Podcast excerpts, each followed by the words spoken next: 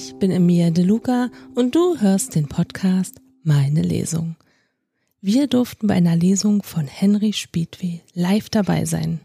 Henry ist Autor, Fotograf und er hat einen eigenen Podcast, der Lieblingsspießer. Und nun viel Spaß dabei. Ja, dann herzlich willkommen zur Lesung äh, von Henry Spiedweh aus dem Buch Störung im Betriebsablauf.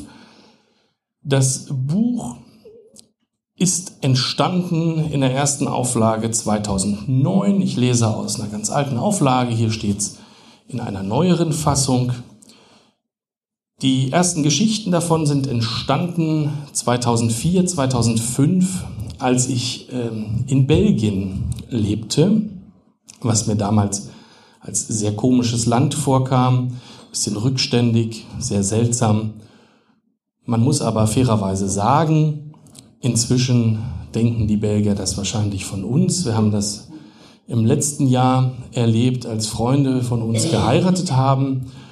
Einer der beiden war durch einen biografischen Zufall in Belgien geboren worden und brauchte jetzt in Berlin-Pankow beim Standesamt eine Geburtsurkunde seiner Heimatkommune in Belgien. Das zog sich so ein Jahr, weil die in Pankow einfach nicht akzeptieren wollten, dass die da keinen Stempel drauf machen, sondern einen QR-Code als digitale Signatur. 2004, 2005 kam mir das genau umgekehrt vor. Insofern, ihr werdet das noch so ein bisschen hören. Ich werde aber gar nicht allzu viel Belgien lesen. Aber wie gesagt, inzwischen, glaube ich, haben die uns abgehängt. Das teuerste Zimmer. 1200 Euro? Aber für beide, oder? Nee, leider nicht.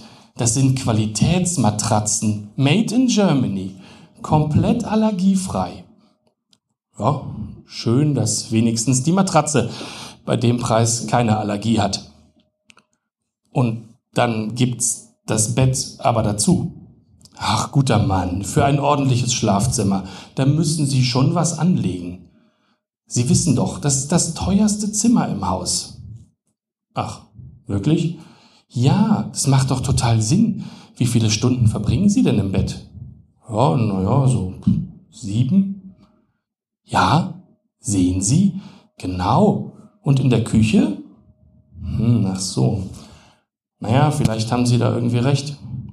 Und schon ist ein Massivholz-Eichenschlafzimmer verkauft mit Qualitätsmatratzen, auf die man so groß wie möglich die Flagge des Produktionslandes geklebt hat, um ihre Wertigkeit zu unterstreichen. Matratzen gehören, nebenbei gesagt, ähnlich wie Leitern, zu den Dingen, die nur selten aus Asien kommen. Sie sind groß und wiegen nicht viel. Der Container ist schnell voll mit wenig Inhalt und der Transport um die halbe Welt einfach unrentabel. Diese Tatsache nutzen die Händler von Matratzen und Leitern bis zum Umfallen aus. Zum Einkauf hinzu kommen ebenfalls. Allergikerfreundliche Kopfkissen mit Decken, Stück über 200 Euro, weil die so schön knistern, wenn man sie bewegt. In Sommer- und Winterausführung, dann noch Bezüge, ebenfalls möglichst hochwertig, atmungsaktiv, aber nicht so glatt. Zwei Garnituren, damit man eine zum Wechseln hat, besser drei, falls mal eine kaputt geht, die Waschmaschine streikt oder der sibirische Winter kommt oder man zwei Decken gleichzeitig braucht oder warum auch immer. Dann natürlich atmungsaktive, naturbelassene, chemiefreie Farben für die Wände, Beratung durch die Innenarchitektin, möglichst dezente, aber auch praktische und vom Bett zu bedienende Beleuchtung, Schallschutzfenster und schwere Vorhänge. Das teuerste Zimmer eben. Oder Ortswechsel. Sanitärfachhandel. Nein, Kunststoff, ah, das macht man heute nicht mehr. Das jetzt alles Echtglas mit Lotusbeschichtung. Hat natürlich seinen Preis aber dafür putzt es sich auch wesentlich leichter. Ihre Gattin würde Ihnen das doch wert sein. Ich weiß nicht, seit wann genau jeder Verkäufer Schulungen in solch subtilen Verkaufsmethoden erhält, aber wenn Sie mal Ihre Wohnung oder Ihr Haus renovieren, dann merken Sie, dass es so ist. Was entgegnet man dem? Nein, Sie Trottel, Gib mir wieder Kunststoff, weil das kostet nur ein Fünftel und mir ist egal, was du sagst, wie schwer das zu putzen ist. Macht man irgendwie nicht. Schon gar nicht, wenn die angesprochene Gattin daneben steht, was bei der Auswahl von Möbeln meist der Fall ist. Hochwertige Armaturen, Unterputz-Rain-Shower-Installation, LED-Beleuchtung, Schminkspiegel mit eigenem Stromanschluss und Fliesen in moderner 30x60 Optik tun ihr Übriges. Diese Riesenfliesen sehen zwar nett aus und scheinen heute ja das Nonplusultra zu sein, verkauft werden sie aber genau wie kleine Fliesen mit Quadratmeterpreisen. Der Verschnitt ist nur ungleich höher, die Fehlertoleranz viel kleiner, lässt man eine fallen, ist im Karton eine gesprungen oder krumm, ist allerdings gleich ein halber Quadratmeter Schwund. Aber Sie wissen doch, das Bad ist das teuerste Zimmer im Haus. Altbekannte Tatsache. Da braucht man doch was Richtiges, sonst ärgert man sich doch jeden Morgen wieder, wenn man aufsteht und ins Bad kommt. Das Gefühl, das einem so eine hochwertige Bodenfliese vermittelt, das kann man eigentlich gar nicht bezahlen mit Geld. Ach so, wo wir gerade dabei sind. Handtuchwärmeheizkörper schon in 180er Höhe, oder? Sonst passt ja das Badehandtuch auch nicht. Ortswechsel. Küchenstudio. Das? Nein, das wollen Sie nicht. Das ist ganz billiger Kunststoff. Fassen Sie mal das hier an. Spüren Sie den Unterschied? Oh, und, und, und die Arbeitsplatte? Gibt's da garantiert auch in, in fünf Jahren noch ein Stück nach? Fünf? Fünf Jahre? Nein, das sind heute Kollektionen, wie in der Mode. Im Winter kommen neue Platten und dann sind die hier sowieso anders. Und in fünf Jahren würde Ihnen das auch gar nicht mehr gefallen. Da macht man das dann neu. Ja, schauen Sie mal hier. Ah, Sie haben das Echtholz entdeckt. Ja, sehr nobel. Hat natürlich seinen Preis. Da muss man dann aber auch ein hochfertiges Guckfeld einlassen. Sonst sieht das nicht aus, nein. Und, und, und der Kühlschrank hier, der im Angebot ist, ach, der ist ja nur Unterbau. Also in einer Küche, wie Sie sie jetzt hier wollen, woher auch immer er weiß, was ich will, da wollen Sie schon Einbau machen. Der ist auch nur im Angebot, weil das ein Auslaufmodell ist. So, hier, so sieht das heute aus. Alles Siemens natürlich. Energieeffizienzklasse A++, auch für die Umwelt. Das sollte uns das schon wert sein. Da war sie wieder, die subtile Verkaufsmasche. Aber na ja, Sie wissen ja, die Küche, die ist sowieso der teuerste Raum. Da sollte man auch nicht auf die Mark achten, sag ich immer. Ortswechsel. Elektrofachhandel. Derart vorbereitet ist ein Besuch im nächstgelegenen Elektromarkt fast ein Vergnügen. Das, was mir immer als wertvollster Bestandteil der Wohnung vorkommt, Laptop, Fernseher, Heimkinosystem, reicht selbst in der teuersten und leistungsstärksten Variante preislich nicht an die Fliesen im Bad, die Matratzen oder die Einbauküche heran. Eigentlich müssten Einbrecher immer die Fliesen rausbrechen.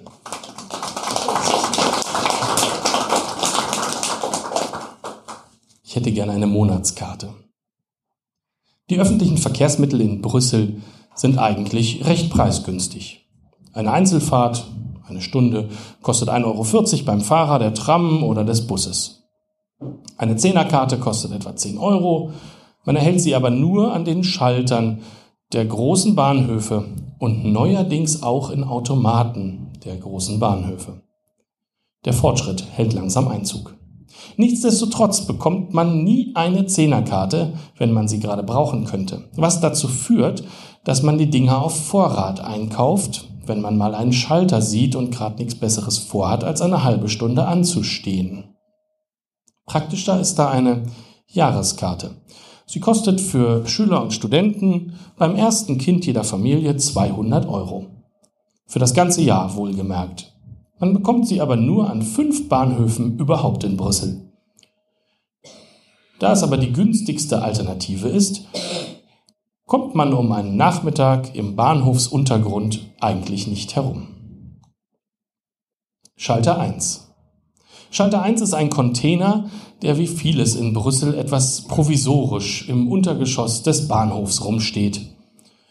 Das Fenster zum Schalter umfunktioniert und fertig. Lange Schlange, gutes Betriebsklima, Personalausweis, Passfoto, Antrag hier, Unterschrift da, Studentenausweis und Bescheinigung der Universität für die Verkehrsbetriebe. An der TU Berlin, wo ich damals studiert habe, zu Hause in Deutschland also, erhält man jedes Semester ein Dutzend gleich aussehender Immatrikulationsbescheinigung und es ist egal, welche man wohin mitbringt und ob man sie überhaupt benutzt. Hier in Belgien gibt es auch viele einzelne Zettel, die auch alle gleich aussehen, aber der Zweck ist schon drauf notiert. Verkehrsbetriebe, Krankenkasse, Kindergeldkasse und so weiter. Und wehe, man hat nicht den richtigen dabei.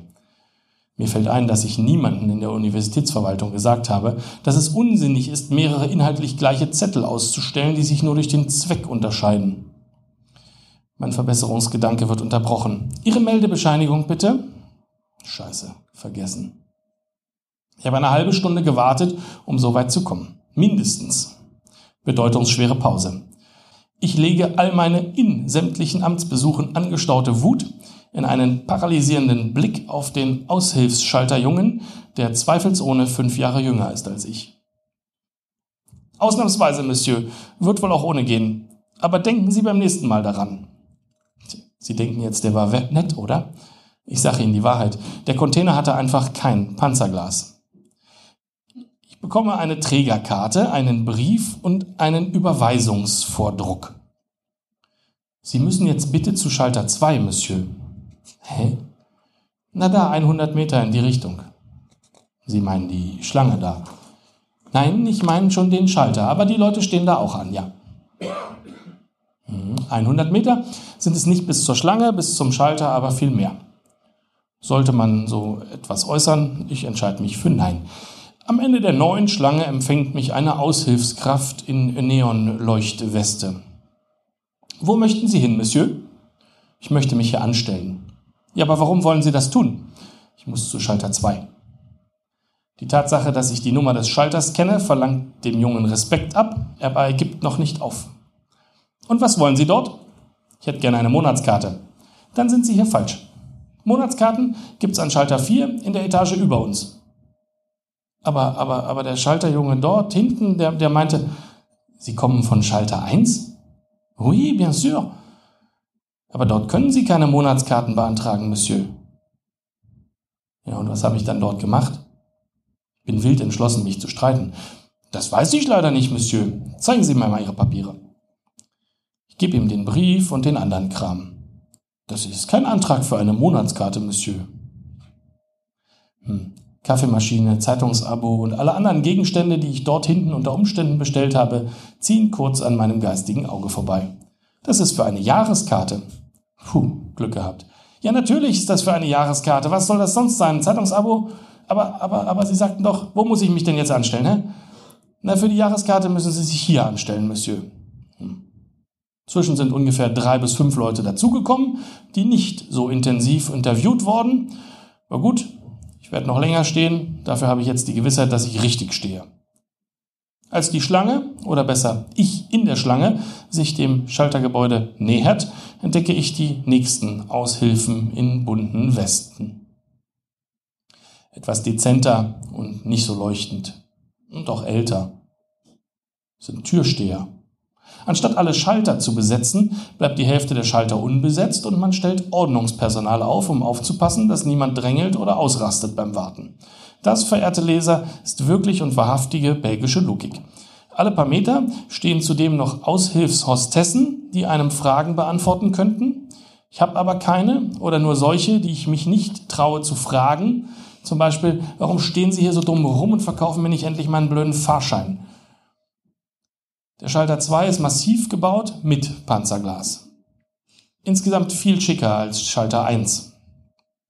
Wenn man hinter Schalter 2 arbeitet, hat man es wahrscheinlich schon geschafft, so karrieremäßig. Bonjour, Monsieur, kommen Sie ran, wir haben viel zu tun. Naja, woran das wohl liegen mag. Ich übergebe alle Papiere, Brief, Überweisungsvordruck, Studienbescheinigung. Die erste Amtshandlung besteht darin, alles wegzuwerfen. Nicht ohne es gründlich zu zerreißen. Ich öffne meinen Mund, aber irgendwie kommt nichts Sinnvolles heraus. Wird schon richtig sein. 200 Euro bitte, Ihren Personalausweis und Ihre Studentenbescheinigung, Monsieur. Mich wundert zwar, aber ich zeige meinen Studentenausweis. Nein, nein, Ihre Bescheinigung für die Verkehrsbetriebe. Na, die haben Sie gerade weggeworfen. Nein, doch, nein, doch, nein. Ja, wollen wir wetten? Schauen Sie doch einfach mal in dieses runde Ding da hinter Ihnen. Wenn sie da ist, dann habe ich gewonnen und wenn Sie recht haben, dann gehe ich. Das scheint ein fairer Deal zu sein. Ich bin natürlich schuld. Warum haben Sie mir die gegeben? Bitte? Na, warum haben Sie zugelassen, dass ich die zerreiße? Ich habe keine wirkliche Antwort, aber dafür ein neues Erlebnis. Ein belgischer Beamter puzzelt. Wahnsinn. Es dauert ein wenig, aber was interessiert mich der Verkehr hinter mir? Ab wann soll denn die Karte gelten, Monsieur? Nur so, ab heute? Nee, das geht nicht. Na, was geht denn? Hm, gestern oder nächsten Montag? Na, dann gestern bitte. Nee, das geht nicht. Warum? Dann verschenken Sie einen Tag. Ich will ihm nicht sagen, dass ich dabei bin, auch den nächsten Tag zu verschenken durch nutzlose Diskussion im Keller eines Bahnhofs. Das ist mir ziemlich egal, wissen Sie? Aha, so ist das also. Brauchen Sie überhaupt diese Karte? Äh, sagen Sie mal, wollen Sie überhaupt was verkaufen? Hm, warten Sie. Spielt am Computer rum, druckt irgendwas aus. Was das, frage ich. Naja, das müssen Sie jetzt unterschreiben. Damit bestätigen Sie, dass Sie gewusst haben, dass diese Ihre Zeitfahrkarte in der Vergangenheit startet. Unterschrift, bla bla und dann endlich fertig. Kontrolliert wurde ich nie.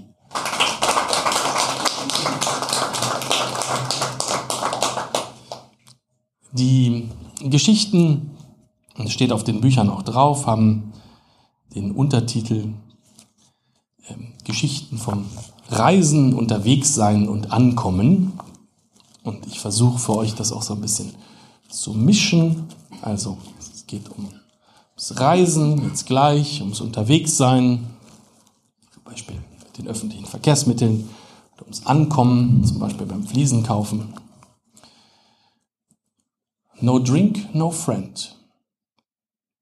You need taxi? Schaue mich um. Stehe am Taxistand. Ich überprüfe meine Körperhaltung, stelle fest, dass ich mir nach wie vor alle Mühe gebe, möglichst ungeduldig wartend auszusehen. Pulsartig möchte ich dem kleinen Hutzelmann entgegenschleudern, nein, du Vollpfosten, ich warte darauf, dass mich die Aliens abholen. Aber das wäre sinnlos. Erstens würde er mich wohl nicht verstehen was Vollpfosten auf Englisch oder gar Arabisch heißt, weiß ich ad hoc nicht. Zweitens würde es meine Chance auf ein baldiges Wegkommen sicher nicht erhöhen, wenn ich den Mann beleidigte. Drittens denke ich mir, kann er ja nicht dafür, dass ich hier rumstehe, will mir ja offensichtlich sogar helfen. Viertens ist es in südlichen Ländern selten eine richtig gute Idee, unbedarfte Einheimische anzupöbeln. Ich bin in Amman, Jordanien, am internationalen Flughafen oder zumindest das, was die Einheimischen so nennen. Es geht schon chaotisch zu im Nahen Osten. Es ist spät abends, scheinbar haben die Taxis das Tagesgeschäft schon beendet oder es gibt hier einfach keine. Wenigstens friere ich nicht, denn es ist Frühling in Amman, auch nachts sicher 20 Grad. Schon die Einreise war eine Katastrophe. Man benötigt ein Visum, was für Deutsche in Jordanien Briefmarke heißt, die einem der Einreisebeamte gegen Überlassung von einigen Dinar freundlich und falsch herum in den Pass klebt. Jordanische Dinar.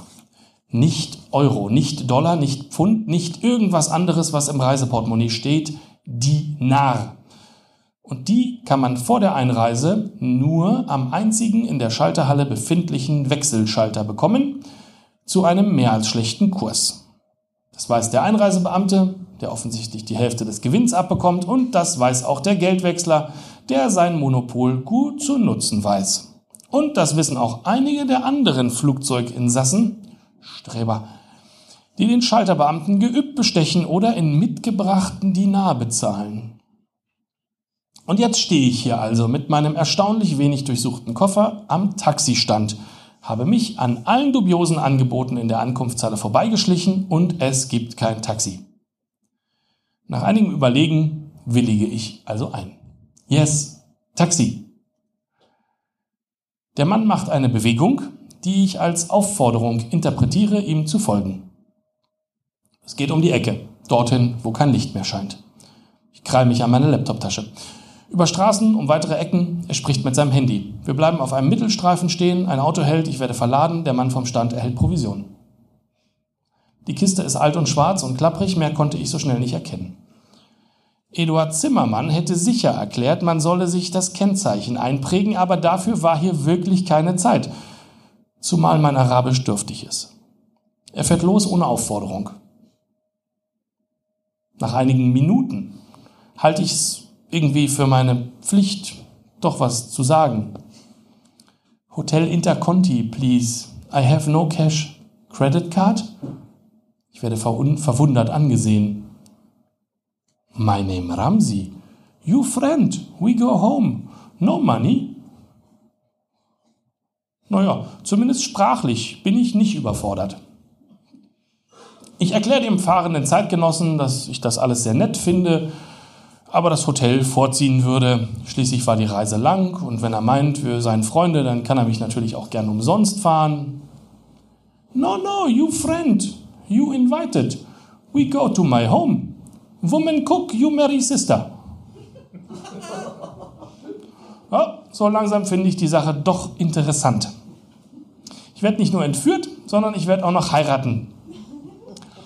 Ich überlege kurz, meine Eltern anzurufen, aber in Deutschland ist auch schon spät und die Telefonkosten. Äh. Ich versuche mich mit Arabisch. La.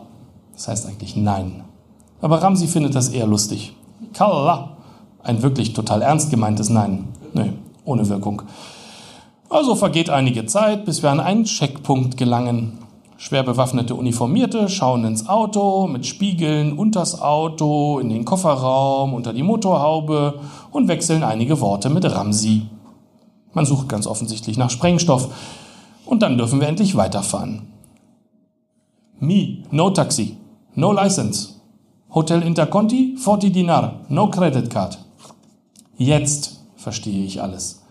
Ich sollte beim Checkpoint also ruhig bleiben und falls ich gefragt würde, erzählen, wir seien befreundet. Dass ich das erst hinter dem Checkpoint verstehe, spricht jetzt nicht gerade für seine Taktik. Aber offensichtlich komme ich noch ans Ziel. Dollar nehme er auch nicht, wird mir beschieden, aber er würde mich zu einer Wechselstube im Zentrum bringen, wo ich tauschen könnte. Er steigt dann bei so ziemlich jeder Wechselstube aus und wir, die wir erblicken und ich muss immer sitzen bleiben. Und nach kurzer Zeit fahren wir dann jeweils weiter und suchen eine andere Wechselstube. Der Kurs sei angeblich schlecht, behauptet Ramsi immer wieder. Aber ich vermute eher, dass er sich mit den Wechslern nicht über eine angemessene Provision einigen kann. Schließlich taucht irgendwoher sein Bruder am Straßenrand auf und ich soll durch das Autofenster tauschen. Endlich am Hotel angekommen, will ich fast schon aussteigen, als Ramsi wieder durchstartet. Ich könne jetzt doch noch nicht aussteigen, sagt er, wir müssten noch was erledigen. No drink, no friend.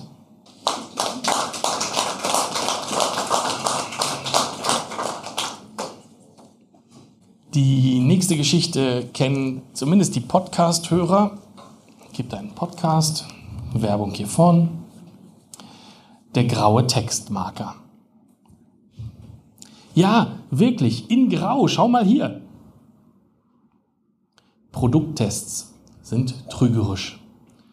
Wie häufig suggeriert uns die Werbung nur für kurze Zeit? Da geht es dann um althergebrachte Pralinen, die nur für kurze Zeit auch mit weißer Schokolade im Supermarkt stehen. Wahlweise mit scharfer Chili-Kirsch-Schlotzfüllung. Ebenso, nur für kurze Zeit gibt's Shampoo mit Zimtnote, Chips mit Balsamico, Topfpflanze mit Schleife, Windel mit Inhalt, Klopapier inklusive Welpe. Und bei uns Verbrauchern löst der Hinweis nur für kurze Zeit ein Hamsterverhalten aus. Wir kaufen mehr Chili, Kirsch, Schlotz, Schokolade, als wir je essen wollten. Einfach nur so. Zur Sicherheit. Weil morgen gibt's ja keine mehr. Und, und heute ist sie so günstig. Auch wenn man weder Chili noch Kirsch noch Schlotz in Schokolade mag, und die Wahrscheinlichkeit, dass man eine Kombination aus allem total Knorke finden wird, gegen Null geht. Nach dem ersten Bissen in das erste Stück der zehn gekauften Tafeln entscheiden wir folgerichtig, pfui. Bei der Schlotz herstellenden und vertreibenden Schokofirma gehen jetzt allerdings die Warnlampen an. Es begann ja als Betriebsunfall. Der Praktikant hatte aus Versehen einen falschen Knopf in der Schokoschaltzentrale gedrückt und damit irgendwie Chili in die braune Grundmasse gerührt. Und niemand wollte das jetzt wegwerfen und so wurde das Marketing beauftragt, eine tolle Geschichte und eine noch tollere Verpackung zu dieser Innovation zu erfinden. Natürlich mit dem Zusatz nur für kurze Zeit. Dummerweise haben nun alle Verbraucher einen großen Vorrat zu Hause angelegt, weshalb die Unfall-Schlotz-Variante in der Zeit, als sie im Handel war, die erfolgreichste des Schokoherstellers war. Besser noch als Vollmilchnuss. Obwohl wir entschieden haben, dass die Schlotz-Variante nicht lecker ist, ist sie also ein vermeintlicher Verkaufserfolg. Der Marketingleiter wird befördert und der Vorstand beschließt, die Sorte dauerhaft ins Programm aufzunehmen. Dafür wird ein neues Werk errichtet, dessen Leitung der vormals unglückselige Praktikant übernimmt. Nach einigen Monaten wird mit viel Pomp Richtfest gefeiert und die baldige Rückkehr der Lieblingssorte der Deutschen auf allen reichweitenstarken Sendern bekannt gegeben. Wir fragen uns nun schon, wer diesen Chili-Kirsch-Schlotz ernsthaft lecker finden könnte und pünktlich zu Ostern liegt die Tafel auch wieder im Regal, allerdings ohne Aufdruck nur für kurze Zeit und damit für uns Verbraucher komplett unattraktiv. Wir greifen nun lieber zu der daneben liegenden Tafel mit Lavendel und Zitronengras, die ein anderer Praktikant einer anderen Schokofirma verbrochen hat. Und legen die neuerlich sichergestellten zehn Tafeln zu den verbleibenden neun Tafeln mit Chili-Schlotz. Wir stellen fest, dass Lavendel-Zitronengras irgendwie nach Seife schmeckt und hoffen ausnahmsweise auf baldigen Besuch von Tante Trude, die eigentlich alles ist. Doch solch missglückte Produkttests sind nicht nur im Supermarkt zu beobachten. Den grauen Textmarker, den gab es wirklich. Ich bekam ihn neulich bei der Büromittelausgabe meines Arbeitgebers. Gelb und Grün seien derzeit angeblich nicht verfügbar. Der Büromaterialausgeber bestellt schon länger nur noch Druckerpapier mit sagenhaft hohem Anteil von Altpapier und Lumpen, das so aussieht wie das Papier, auf dem sonst nur Steuerbescheide verschickt werden. Zudem scheinen kürzlich harte Bleistifte im Sonderangebot gewesen zu sein, Jedenfalls haben wir einige tausend Stück davon auf Lager.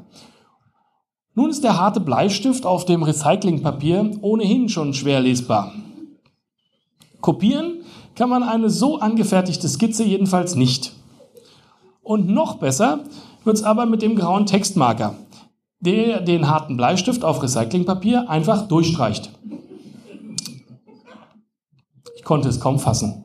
Vor Lachen gekrümmt zeige ich meine Errungenschaft, den durchstreichenden Textmarker, meinen Kollegen. Ach, hör auf, ich muss arbeiten, sowas gibt's nicht. Gelb, blau, grün, rot, mehr gibt's nicht. Doch, wirklich, schau doch mal kurz. Ach, das gibt's doch gar nicht, der ist ja wirklich grau.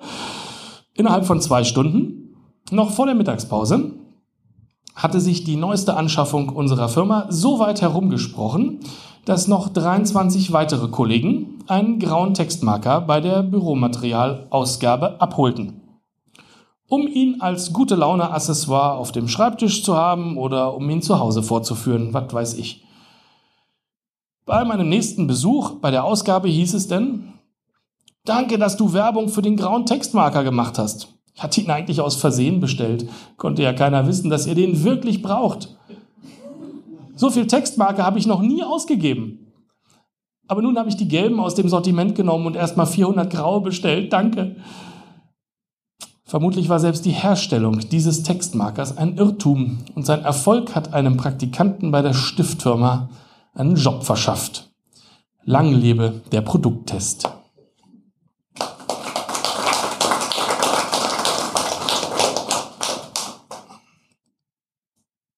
Frühstück beim Bürgermeister. Also, also wir wecken dich um halb acht und, und, und, und dann musst du dir eine Krawatte anlegen und, und, und denk dran, wir machen kein Frühstück, du bist zum Frühstück beim Bürgermeister eingeladen. Ja, zum Frühstück eingeladen. Das klang offiziell. Aber wir waren ja auch nicht zum Spaß da, schließlich war dies ja ein offizieller Besuch unter Freunden und Partnern, der gerade frisch ins Amt gewählte Bürgermeister, wollte auf diese Weise seinen Segen geben und er wollte sicher auch uns und vor allem den Einheimischen zeigen, dass auch der erste nicht kommunistische Bürgermeister seit 50 Jahren Frühstück machen kann. Ich war also gespannt, trainierte meinen Magen am Vorabend nochmal entsprechend und übte noch einmal die wichtigsten Höflichkeitsfloskeln. Ich habe gehört, ihr seid eingeladen. Uiuiui, ui, ui, das hat er ja noch nie gemacht. Nicht schlecht. Überall, wo wir hinkamen, beglückwünschte man uns zur Einladung, als hätten wir irgendeinen Anteil daran. Vorfreude und Anspannung wuchsen quasi minütlich. Was wird's wohl geben zum Frühstück beim Bürgermeister? Wird er seine blau-weiß-rote Schärpe tragen, wie Bürgermeister in Frankreich das gerne machen? Wird er mit mir reden? Wird es Lachs und Kaviar geben? Oder frische Crepe? Oder all das? Vielleicht auch frische Waffeln? Sicher doch Baguette und Brioche. Ah, hoffentlich keine bittere Quittenmarmelade. Hoffentlich auch noch keine Austern zum Frühstück. Ich wurde pünktlich geweckt und trotz eingehender Wegbeschreibung, und es ist nicht so, dass ich mich nicht auskennen würde und den Weg, ungefähr 300 Meter immer geradeaus, zum nicht zu übersehenden Rathaus nicht schon x-mal gelaufen wäre, wurde ich letztlich doch gefahren, was sicher mehr Zeit gekostet hat, aber auch meine Gastgeber waren zu neugierig, um das Frühstück zu verpassen. Wir wurden in den Ratssaal gebeten und dort stand in voller Pracht das Buffet. Stilles und sprudelndes Wasser in handelsüblichen Lidl-Plastikflaschen, zwei Säfte, Tetrapack und eine Thermoskanne Filterkaffee. Dazu ein paar braune Plastikbecher. An Essbarem war ein Korb mit Mini-Croissants, tiefgefroren, aufgebacken, aufgestellt. Nun ja, ich hatte irgendwie mehr erwartet nach all dem Aufhebens zugegeben. Der Bürgermeister kam in Jeans und grauem Pulli, schüttelte hektisch ein paar Hände und äh, verlas ein paar blumige Worte zur Bekräftigung der deutsch-französischen Freundschaft. Entschwand so schnell wie er gekommen war und ließ einen Haufen ratloser Deutscher zurück. War's das jetzt schon? Ist das unser Frühstück? Passiert hier noch was?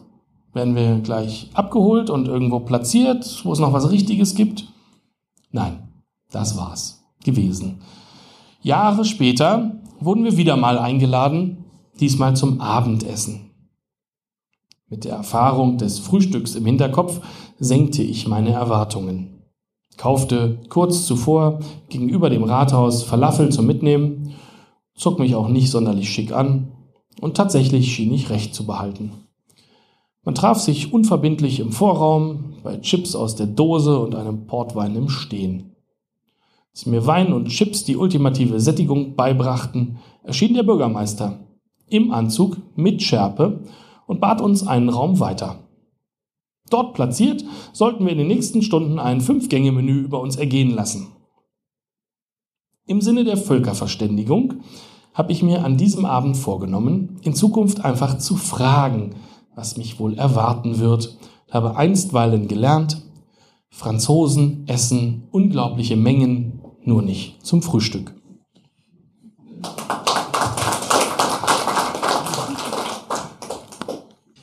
Die internationale Obstmafia schlägt zurück. Kürzlich habe ich im Supermarkt zum ersten Mal bewusst Seedless Grapes wahrgenommen in einem deutschen Supermarkt, wohlgemerkt. Und nicht nur als Aufschrift auf der Kiste der Weintrauben, sondern als Name für das Obst am Preisschild und wahrhaftig auch auf dem Kassenzettel. Immerhin lässt sich so leichter nachvollziehen, woher der äh, Grappa kommt, aus der Grape. Aber das hat mich doch etwas zum Nachdenken und weiteren Nachforschen angeregt, mit einem furchtbaren Ergebnis. Die internationale Obstmafia schlägt heimlich zu. Viele Früchte, die wir noch vor 20 Jahren selbstverständlich gegessen haben, sind verschollen. Offenbar ist die Weintraube nur das nächste Opfer und vielleicht sagen wir alle schon bald ganz selbstverständlich Grapes, wenn wir Trauben meinen. Immerhin ist uns auch die Grapefruit ins Fruchtfleisch übergegangen, obwohl wir noch vor einigen Jahren Pampelmuse gesagt haben. Heute klingt das eher nach einem Relikt aus dem vorletzten Jahrhundert. Da man am Obst selbst nicht viele Innovationen vornehmen kann, muss man wohl oder übel am Namen schrauben, wenn man cool sein will. So entwickelte sich, ganz unbemerkt, eine Art internationaler Obstneusprech. Dieser Obstsprech funktioniert über Länder und Sprachgrenzen hinweg. Wenn es Sie also tröstet, auch unsere linksrheinischen Erbfreunde mussten sich an viele neue Begriffe gewöhnen. Wenn ich an meine Kindheit zurückdenke, dann gab es dort viele eigenwillige Früchte im Schrebergarten meiner Eltern oder bei den Nachbarn. Es gab Äpfel, Quitten, Johannes, Stachel und Heidelbeeren, Brombeeren. Ich kannte außerdem Preiselbeeren, die nicht bei uns wuchsen. Und an Weihnachten, da gab es Apfelsinen oder Esskastanien. Bei all diesen schönen Dingen hat die Obstmafia bereits zugeschlagen. Äpfel sind vom Namen her langweilige Dinger. Deshalb können wir heute 30 Sorten unterscheiden, denen wir wohlklingende Namen geben, wie Granny Smith, Golden Delicious oder Cox Orange. Auf meinem Einkaufszettel steht nur noch Brayburn, wenn Apfel gemeint ist, damit ich auch ja den richtigen kaufe. Und das funktioniert im Supermarkt auch hervorragend, denn die Sorte ist bei Äpfeln im Supermarkt mittlerweile zur dominierenden Kennzeichnung geworden. Für Quitten konnte offensichtlich noch keine hipper Name erfunden werden, deswegen sind sie weitestgehend aus unserem Gedächtnis verschwunden. Johannisbeeren kannte ich vor 35 Jahren mit schwarzen, roten oder weißen Früchten. Rote Johannisbeeren, die findet man heute noch. Allerdings macht sich kaum noch jemand die Mühe, diese kleinen Beeren mühselig vom Stiel zu essen. Sie kommen also fast nur noch als Dekoration in der Küche vor. So scheint es mir. Dabei dürften sie als einzige noch Johannisbeere heißen. Obwohl ich sie auch schon mal unter ihrem lateinischen Namen Ribes gefunden habe. Die schwarze Johannisbeere ist verschollen. Mit der schwarzen Johannisbeere ist etwas ganz Seltsames passiert.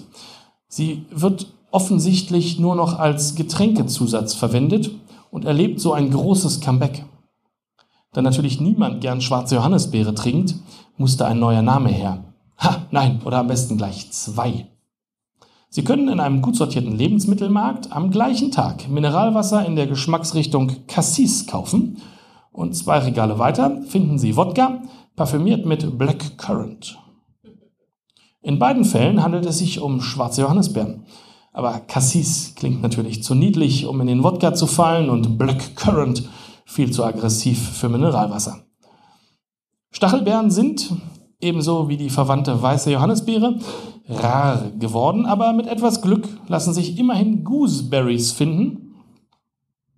Heidelbeeren kennen wir heute fast nur noch als Blaubeeren und ich vermag nicht zu sagen, ob das am Einfluss von Walter Mörs blauer pelziger Figur Blaubeer liegt Plausibler erscheint mir allemal, dass wir hier eine Zurückübersetzung der Blueberry haben, so nämlich heißt die Heidelbeere bei den Angelsachsen. Brombeeren dürften unsere Kinder vermutlich nur noch als Blackberry kennenlernen, beeinflusst vom zwischenzeitlichen Siegeszug einer Mobiltelefonmarke, was ja auch irgendwie plausibel ist. Wir schreiben den ganzen Tag mit Äpfeln, dann könnten wir auch mit Brombeeren telefonieren. Und schließlich wird der Weg nach Amarillo auch schneller gefunden als die Marille im Supermarkt. Die Preiselbeere hat das Feld fast kampflos ihrer amerikanischen Verwandten der Cranberry geräumt. Interessanterweise erst nachdem die gleichnamige von mir sehr geschätzte irische Rockgruppe sich aufgelöst hatte. Apfelsinen und Esskastanien klingen heute selbst für mich so antiquiert wie Pampelmuse. Ich kaufe selbstverständlich Grapefruits, Orangen und Maronen. Wobei neuerdings sogar auf Italienisch Maroni und übrigens auch Cornichons. Widmen wir uns noch einmal kurz den Spirituosen. So fällt auf, dass nicht nur die schwarze Johannisbeere an Schizophrenie leidet. Auch andere Früchte erhalten von uns andere Namen, sobald wir sie in Alkohol werfen. Neben dem Black Currant Wodka wird sie schnell auch eine Variante mit Peach finden, mit Cherry, Lime oder Raspberry, diese auch gerne im Rum. Und abends bestellen wir ganz selbstverständlich Strawberry Colada, hantieren mit Coconut und Grenadine und Apricot Brandy. Aber das sind doch alles Peanuts.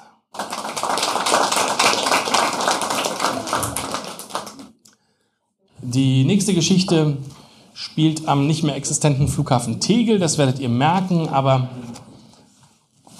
das Einzige, was daran heute nicht mehr passieren kann, ist, dass es in Tegel ist. Die Berliner Freundlichkeit in dieser Geschichte, die hat sich nicht verändert. Do you speak English? Ja, sprichst du kein Deutsch oder was? Entschuldigung, wie, wie, wie kann ich kommen nach der Lufthafen Skönefeld? Flughafen Berlin-Tegel. Infoschalter. Ein holländischer Tourist fragt nach dem Weg. Ja, wollen Sie jetzt einen Fahrschein oder was? Ich, ich, ich, ich, würde nur gerne wissen, wie, wie komme ich nach Skönefeld? Ist Tegel. Ja, ich, weiß das schon, ne? Ich muss aber nach Skönefeld. Was denn da? Das ist ja im Osten. Ja, ich, muss kriegen ein anderes Flugzeug von Skönefeld. Wieso denn das? Wusste ihr nicht, äh, dass ihr habt zwei Lufthäfen? Das wisst doch jeder Kind. Hm? Naja, na mit dem X9 nach den Zoo und dann mit dem RB9 nach Schönefeld. So, nächster. Äh, und, und, und, äh, und kann ich auch ein Taxi nehmen? Weiß ich nicht, ob sie das können. Äh, ich verstehe sie nicht. Na, wenn sie reich sind? Hm? Na, ich meine, äh, das ist ja am anderen Ende von Berlin. Hm? Das sind ganz sicher, also 60 Kilometer und die Leerfahrt zurück nach Berlin, die müssen sie ja auch, also, also über den Daumen, ich weiß nicht, also ich sag mal, das sind bestimmt 70 Euro. Ui, das ist viel Geld. So teuer war der Flug gar nicht. Ja, das ist ja nur auch keine Erkenntnis, für die ein Fußballspiel unterbrochen wird, wa? Ja, und wo, wo kann ich finden, äh, ein Taxi? Da hinten an der Lichtsignalwechselanlage. Was? Na da. Ah, Sie meinen die Ampel da. Das ist keine Ampel. Das ist eine Lichtsignalwechselanlage. Weil genau das ist ja das, was die den ganzen Tag macht. Die ampelt ja nichts. Oh, und, und was, was, was, kostet ein Fahrschein fürs Gönnefeld? Mann, das heißt Schönefeld. Merkt ihr das doch mal. 2,80 hier. Fährt in drei Minuten bis Zoo und dann umsteigen, wa?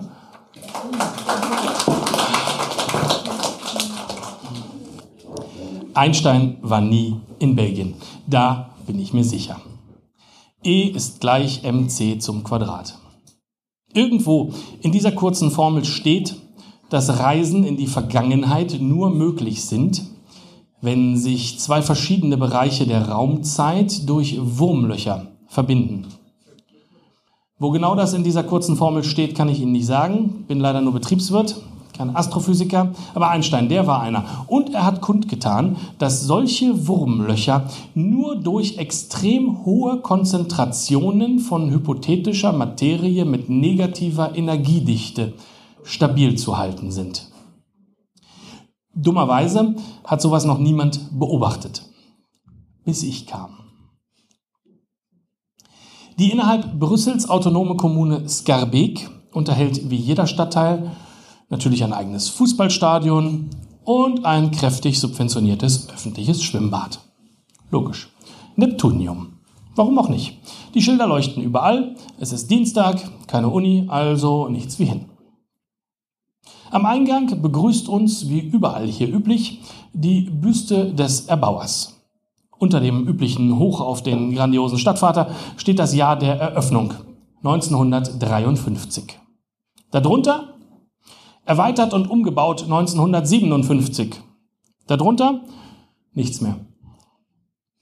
Es hätte uns Warnung sein sollen, denn dieser Eingang, verehrte Leser, ist ein Wurmloch. Und ich bin ganz sicher, die Büste ist die vorher noch nie beobachtete Materie mit negativer Energiedichte, die hier alles zusammenhält. Für Skarbeka kostet der Eintritt 2,25 Euro. Für andere Belgier und Ausländer 2,50 Euro. Obwohl ich eine vorläufige Meldebescheinigung des Königreichs Belgien für die Kommune Skarbik in der Tasche habe, zahlen wir zu zweit 5 Euro. Ich habe einfach keine Lust, Formulare auszufüllen oder meinen Ausweis zu zeigen. Der Stadtkasse tut das hier sicher auch gut. Beim Gang zur Umkleide merken wir schon, dass alles etwas altertümlich aussieht, aber gut, für den Preis kann man da nichts sagen. Ein Beamter weist uns eine Kabine zu. Es gibt keine Schlüssel, nur Kabinennummern. Die merkt sich der Beamte zu jedem Gesicht und schließt für jeden Besucher auf und zu. Ich trete heraus und werde abrupt gestoppt. Pas de short, pas de short, keine Shorts hier, Monsieur. Wie mein, zeigt auf mein Beinkleid. Pas de short ici, s'il vous plaît. Meine etwas länger gehaltene Badehose in dezentem Schwarz widerspreche der Badeordnung von 1957. Stehe doch am Eingang. Kopfschütteln. Könne entsprechendes Material an der Kasse entleihen. Gehe zurück auf Los. Die Beamtin an der Kasse führt ein längeres privates Telefonat. Ich habe Zeit und betrachte ein wenig die Vergangenheit. Stilecht eingerichtet, denke ich mir. Telefon mit Wählscheibe, dicker Hörer, verheddertes Kabel, grau-gelbe Tapeten mit Blümchen, braune Fliesen, antiquierte Schrift. Au revoir, spricht's endlich ins Telefon. Ich würde gerne eine Hose entleihen, Madame. Ein Euro bitte. Ich bezahle, sie schaut mich an. Noch was? Ja, bien sûr. Ihren Personalausweis natürlich auch. Wozu auch immer sie den nun wieder braucht. Sie gibt mir eine Hose. Ich entfalte das edle Stück von 1957. Welche Größe ist das? Wir haben hier keine Größen, Monsieur. Ich schaue an mir herab. Dass das edle Textil vor einer Stunde noch von einem Erstklässler benässt wurde, stört mich ja nicht weiter. Aber ich habe Angst, Angst, die Hose zu zerstören. Ich schaue an mir herab, dann die Dame an. So lange, bis sie sich bequemt, sich leicht aus ihrem 57er Stuhl zu erheben und zu schauen. Sie hat ein Einsehen und tauscht meine Erstklässlerhose gegen eine Viertklässlerhose. Wahrscheinlich hatte sie auch Angst um ihren Bestand. 57er Hosen sind schwer zu bekommen außerhalb dieser Mauern.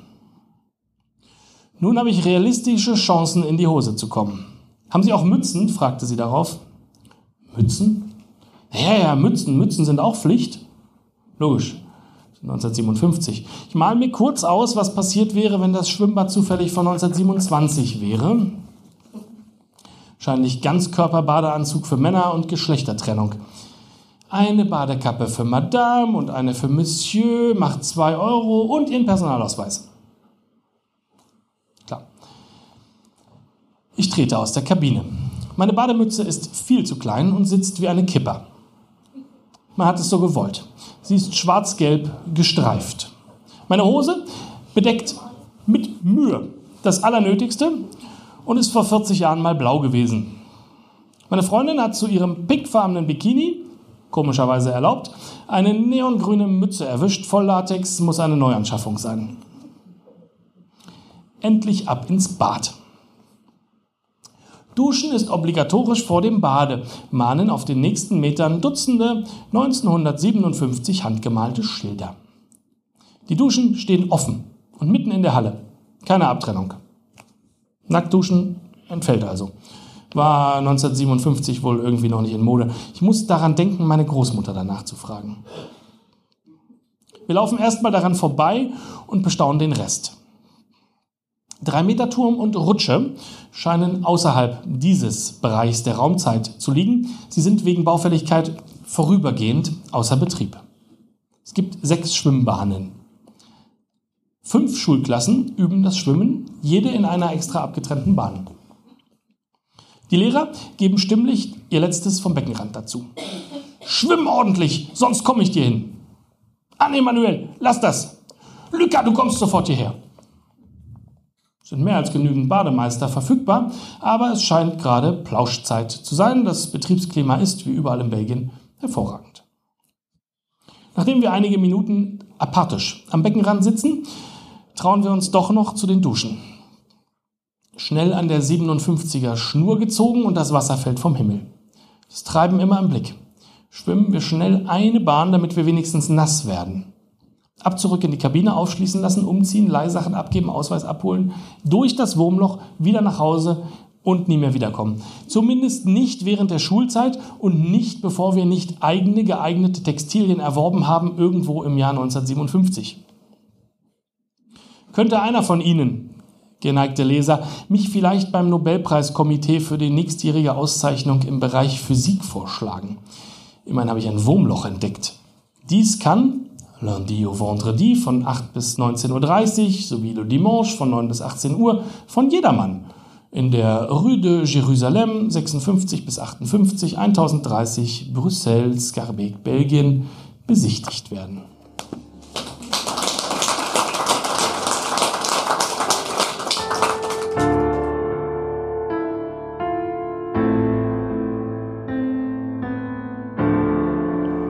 Wenn dir die Folge gefallen hat, abonniere den Podcast und über eine Bewertung würden wir uns sehr freuen. Meine Lesung.